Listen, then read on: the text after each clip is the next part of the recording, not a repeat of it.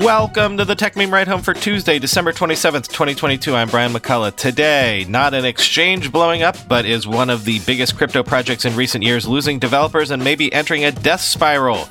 More supply chain worries for Apple and China. More concerns about the accuracy and efficacy of our new AI bot overlords. And heads up about a new tech hotness from China. Say hello to Temu. It might be responsible for some of the presents you unwrapped recently. Here's what you missed today in the world of tech. Solana based NFT projects DeGods and y00ts announced plans to leave the Solana ecosystem for Ethereum and Polygon, respectively. These were the top two NFT projects on Solana. So that's super bearish for the whole Sol ecosystem, as it might signal that ambitious projects no longer want to build on Solana and might view it as a potentially dying ecosystem. Quoting Coindesk.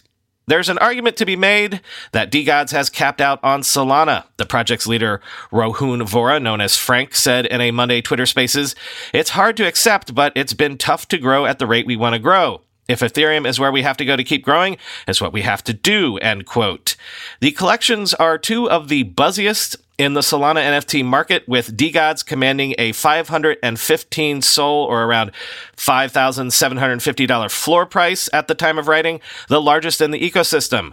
y00ts, DeGod's sister PFP collection that was released this fall, has a 148 SOL or around $1,660 floor price. Sales of DeGods rose following the news, with the collection's floor price increasing 12% as of Monday. Sales for y00ts have stayed relatively calm, with the floor increasing to just 5 SOL, around $55. In the week leading up to the announcement, sales of DeGods and y00ts accounted for nearly 70% of all Solana NFT sale volume, according to data from Magic Eden. The move was preceded by months of tension on NFT Twitter, with some builders in the Solana NFT space condemning the exit while the collection's holders largely cheered on the move. In early December at the Art Basel Festival in Miami, rumors circulated on Twitter that the DeGods team asked the Solana Foundation for $5 million to stay on Sol. A representative from the Solana Foundation confirmed the figure to Coindesk, though the DeGods team declined to comment on the request's validity. y00ts' move to Polygon came at a price. A DeGods representative told Coindesk that Polygon paid for the move with a grant from its partnership fund, and the details of the deal will be made public eventually. Vora said the grant will last one year, maybe two, and was not paid up front. It's unclear what will happen once the grant runs out. There are a lot of milestones we have to hit, Vora said, and the grant isn't as much as people think, end quote. The migration is the latest in Polygon's partnership winning streak.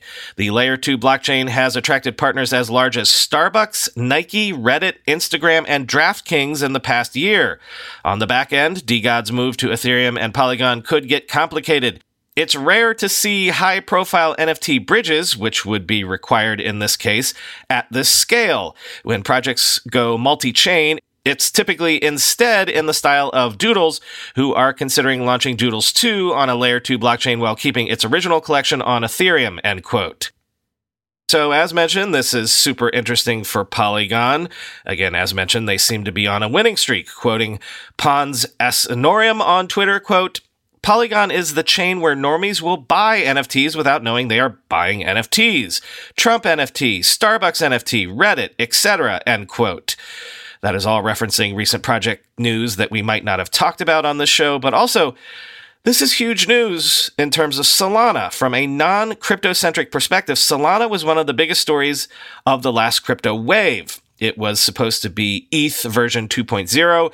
Remember those huge 5x returns for the Andreessen Horowitz crypto fund? Coinbase was responsible for sure, but also Solana. And some big, big VC and tech influencers made an absolute killing on Solana after it debuted, made a killing in only about three months back in 2021. These are names you would know. So now Solana is the third worst crypto performer in terms of price and market cap in 2022, only surpassed in terms of bloodbaths by FTT and Luna. In terms of total value locked, Solana is down 98%. Quoting Modest Rebirth on Twitter, Some will say it's a bottom signal. I would say this is a death signal. The argument for Sol was its adoption. If big projects leave, what's left is a deserted land, end quote.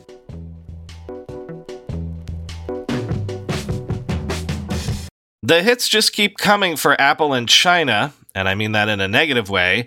Now, supply chain experts are warning of a months long disruption risk to Apple's iPhone production and operations. But wait, why? Weren't COVID restrictions eased in China? Yeah, now that is the problem. Quoting the Financial Times. As the Chinese government reverses its zero COVID policy, a longer lasting risk now looms the potential of worker shortages at component plants or assembly factories across the country. We should be seeing a lot of operations get impacted by absenteeism, not just at factories, but warehouse, distribution, logistic, and transportation facilities as well said Bindya Vakil, chief executive of Resilinc, a California based group that tracks more than 3 million components to provide supply chain mapping services. The risks to Apple's revenues for 2023 have increased as modeling has shown 1 million Chinese people are at risk of dying from COVID during the coming winter months after President Xi Jinping removed strict pandemic controls. One Apple store in Beijing's main shopping district had to cut hours last week because all its workers were sick. Horace Dediu, independent analyst at Asymco, a consultancy, said Apple's production and operational woes in recent months could be followed by a demand crisis in China as consumers reprioritize spending habits.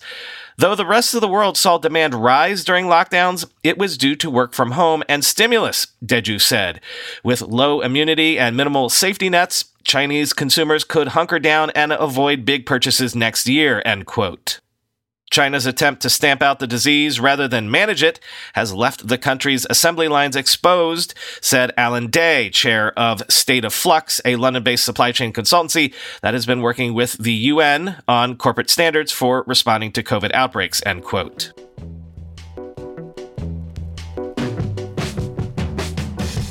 There seems to be a narrative developing around these new AI bot tools. Sure, they can wow you with their ability to generate outputs better than you might anticipate, but they also seem to have problems generating outputs that are superior to what you could do previously. Remember, we spoke about those stories of false answers and incomplete results generated unless you worked hard to refine your inputs. Now, a new study suggests that programmers who use GitHub Copilot and other AI tools produce less secure code than those who do not despite believing that their code has no safety issues. Again, if you're relying on the bots blindly, that might bite you in the butt, at least for the time being. Quoting the register. In a paper titled Do Users Write More Insecure Code with AI Assistance? Stanford Boffin's Neil Perry, Megha Srivastava, Deepak Kumar and Dan Boneh answered that question in the affirmative. Worse still, they found that AI help tends to delude developers about the quality of their output. Quote, we found that participants with access to an AI assistant often produce more security vulnerabilities than those without access, with particularly significant results for string encryption and SQL injection, the authors state in their paper. Surprisingly, we also found that participants provided access to an AI assistant were more likely to believe that they wrote secure code than those without access to the AI assistant, end quote. Previously, NYU researchers have shown that AI based programming suggestions are often insecure in experiments under different conditions. The Stanford authors point to an August 2021 research paper titled Asleep at the Keyboard Assessing the Security of GitHub's Copilot Code Contributions, which found that given 89 scenarios, about 40% of the computer programs made with the help of Copilot had potentially exploitable vulnerabilities. That study, the Stanford authors say, is limited in scope because it only considers a constrained set of prompts corresponding to 25 vulnerabilities and just three programming languages Python, C, and Verilog. The Stanford scholars also cite a follow up study from some of the same NYU eggheads. Security implications of large language model code assistance, a user study, as the only comparable user study they're aware of. They observe, however, that their work differs because it focuses on OpenAI's Codex Da Vinci 2 model, rather than OpenAI's less powerful Codex Cushman 1 model, both of which played a role in GitHub Copilot itself, a fine tuned descendant of a GPT 3 language model. Also, the Stanford study looks at multiple programming languages, Python, JavaScript, and C, while the security implications paper focuses just on functions in the C programming language. The Stanford researchers suggest that the inconclusive findings reported in the securities implication paper may follow from the narrow focus on C, which they said was the only language in their broader study with mixed results. The authors conclude that AI assistants should be viewed with caution because they can mislead inexperienced developers and create security vulnerabilities. At the same time, they hope their findings will lead to improvements in the way AI assistants are designed because they have the potential to make programmers more productive, to lower barriers to entry, and to make software development more accessible to those who dislike the hostility of internet forums. As one study participant is said to have remarked about AI assistants, quote, I hope this gets developed. It's like Stack Overflow, but better because it never tells you that your question was dumb, end quote.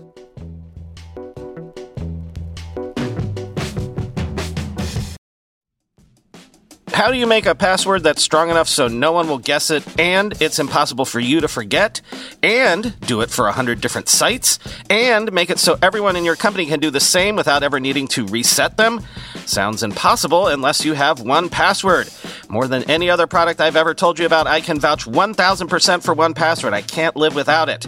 1Password makes strong security easy for your people and gives you the visibility you need to take action when you need to.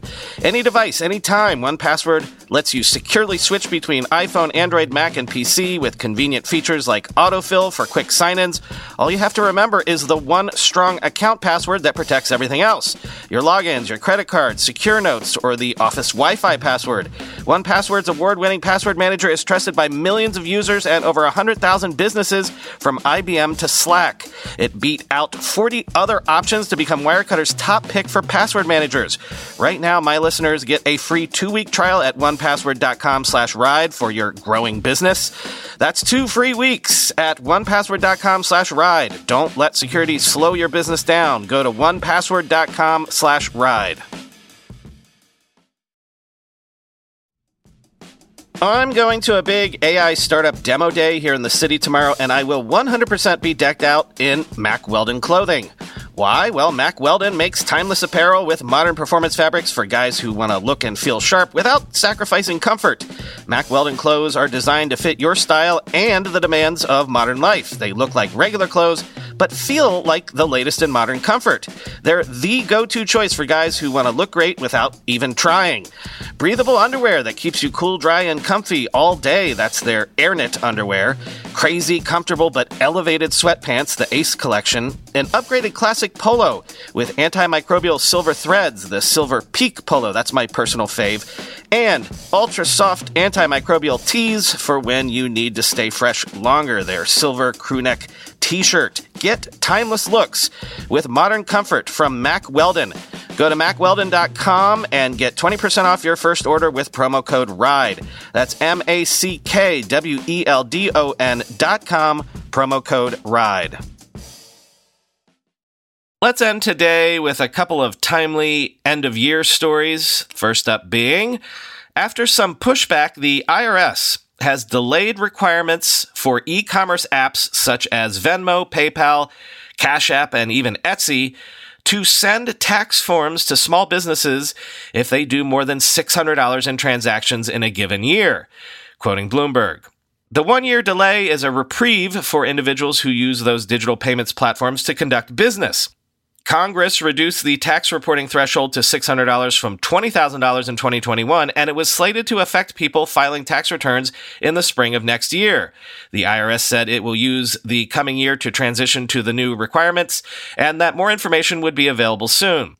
The additional time will help reduce confusion during the upcoming 2023 tax filing season and provide more time for taxpayers to prepare and understand the new reporting requirements, Acting IRS Commissioner Douglas O'Donnell said in a statement Friday.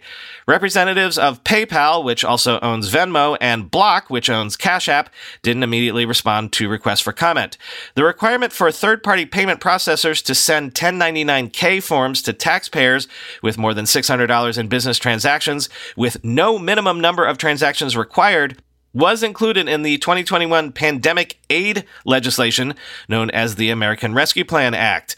Previously, the law had the higher dollar threshold as well as a minimum of more than 200 transactions. The IRS said the law isn't intended to track personal transactions, such as reimbursing a friend or family member for a meal or gift, or for paying a household member for a bill. However, the difficulty of delineating personal and business transactions has caused critics of the proposal to say that it could result in people receiving IRS forms for payments on which they don't owe taxes. Online marketplaces such as eBay also have pushed for the $600 threshold to be increased, arguing that the lower threshold will cause confusion for taxpayers who sold used goods online for less than the original purchase price. The delay comes after pleas from Congress. Lawmakers on both sides of the aisle expressed interest in raising or delaying the $600 threshold, but they were unable to include such a change in the year's spending bill, end quote.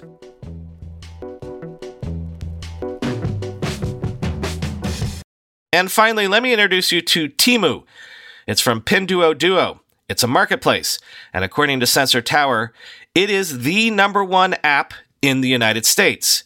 Quoting the Wall Street Journal Online shopping site Temu has soared in popularity in the US since its launch in September. The rapid growth of the site, which sells ultra low price goods, mostly made in China, has made Shanghai based Pinduoduo the latest Chinese firm to find success in a country increasingly wary of Beijing as a technology rival. In less than four months, Temu has racked up 10.8 million installations in the US, according to analytics firm Sensor Tower, making it the country's most downloaded mobile app in any category between November 1st and December 14th. When Kathy Benetti first went on Temu in Thanksgiving, she wasn't planning to splurge. But as she browsed the site, she was struck by the low prices. Before she knew it, she had filled her shopping cart with 14 items totaling $90. A meat tenderizer, cost 69 cents. A sweater went for $10, and a jacket that could be a Christmas gift for her son was $15. Ms. Benetti, a 68 year old office manager at a storage facility in Dartmouth, Massachusetts, said she was impressed that so many items were cheaper than on Amazon.com. Her order arrived within the promised 17 to 15 business days. You're not getting the top of the line, but that's okay, she said. Days later, she returned for Christmas shopping, this time spending $223 for 34 items. Shoppers like Ms. Benetti helped Temu's November sales volume roughly quadruple from October, peaking over the Black Friday shopping period when daily sales reached $7 million over a seven day period, according to research firm Yipit Data. Though still small, Temu's fast rise recalls that of Shein, another China founded retailer that quickly emerged to become a juggernaut. Temu also follows ByteDance's short video app TikTok, whose viral success and Chinese roots have made it a top target in Washington. Temu was launched by Pinduoduo, a disruptor on China's internet. In seven years, Pinduoduo, which has started calling itself PDD Holdings, captured more than 70% of domestic internet users, prompting it to seek new markets as China's economic and regulatory outlook grew murkier. When Temu opened for business in September, its website made no mention of Pinduoduo, the site now acknowledges its Shanghai parent, though Temu says it started in Boston, sources products globally, and runs its U.S. business through a Delaware based company. A Singapore entity works with customers outside the U.S. Temu pledges on its website to protect intellectual property rights, offset carbon emissions, and encrypt consumer data. Shein and TikTok have come under scrutiny for some of those very issues. Temu effectively reproduces Pinduoduo's domestic Chinese business model, which focuses on consumers in less affluent areas, encouraging them to band together and score deals. Temu, like Pinduoduo, liberally doles out coupons and other incentives to consumers if they advertise Temu on their social networks. Most Temu bestsellers cost less than $10 and are unbranded the one hit product, a pair of Lenovo earbuds, lists for $8.47, 40% less than on Amazon.com. After applying coupons, consumers can get a pair for just $3. Lenovo Audio's product page indicates it has sold more than 100,000 pairs on Temu, end quote.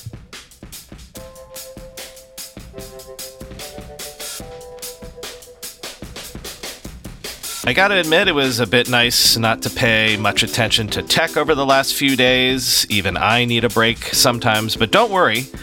My subconscious kept me honest. I had two separate dreams one where I worked for Elon Musk, and the other where I was Mark Zuckerberg's major domo.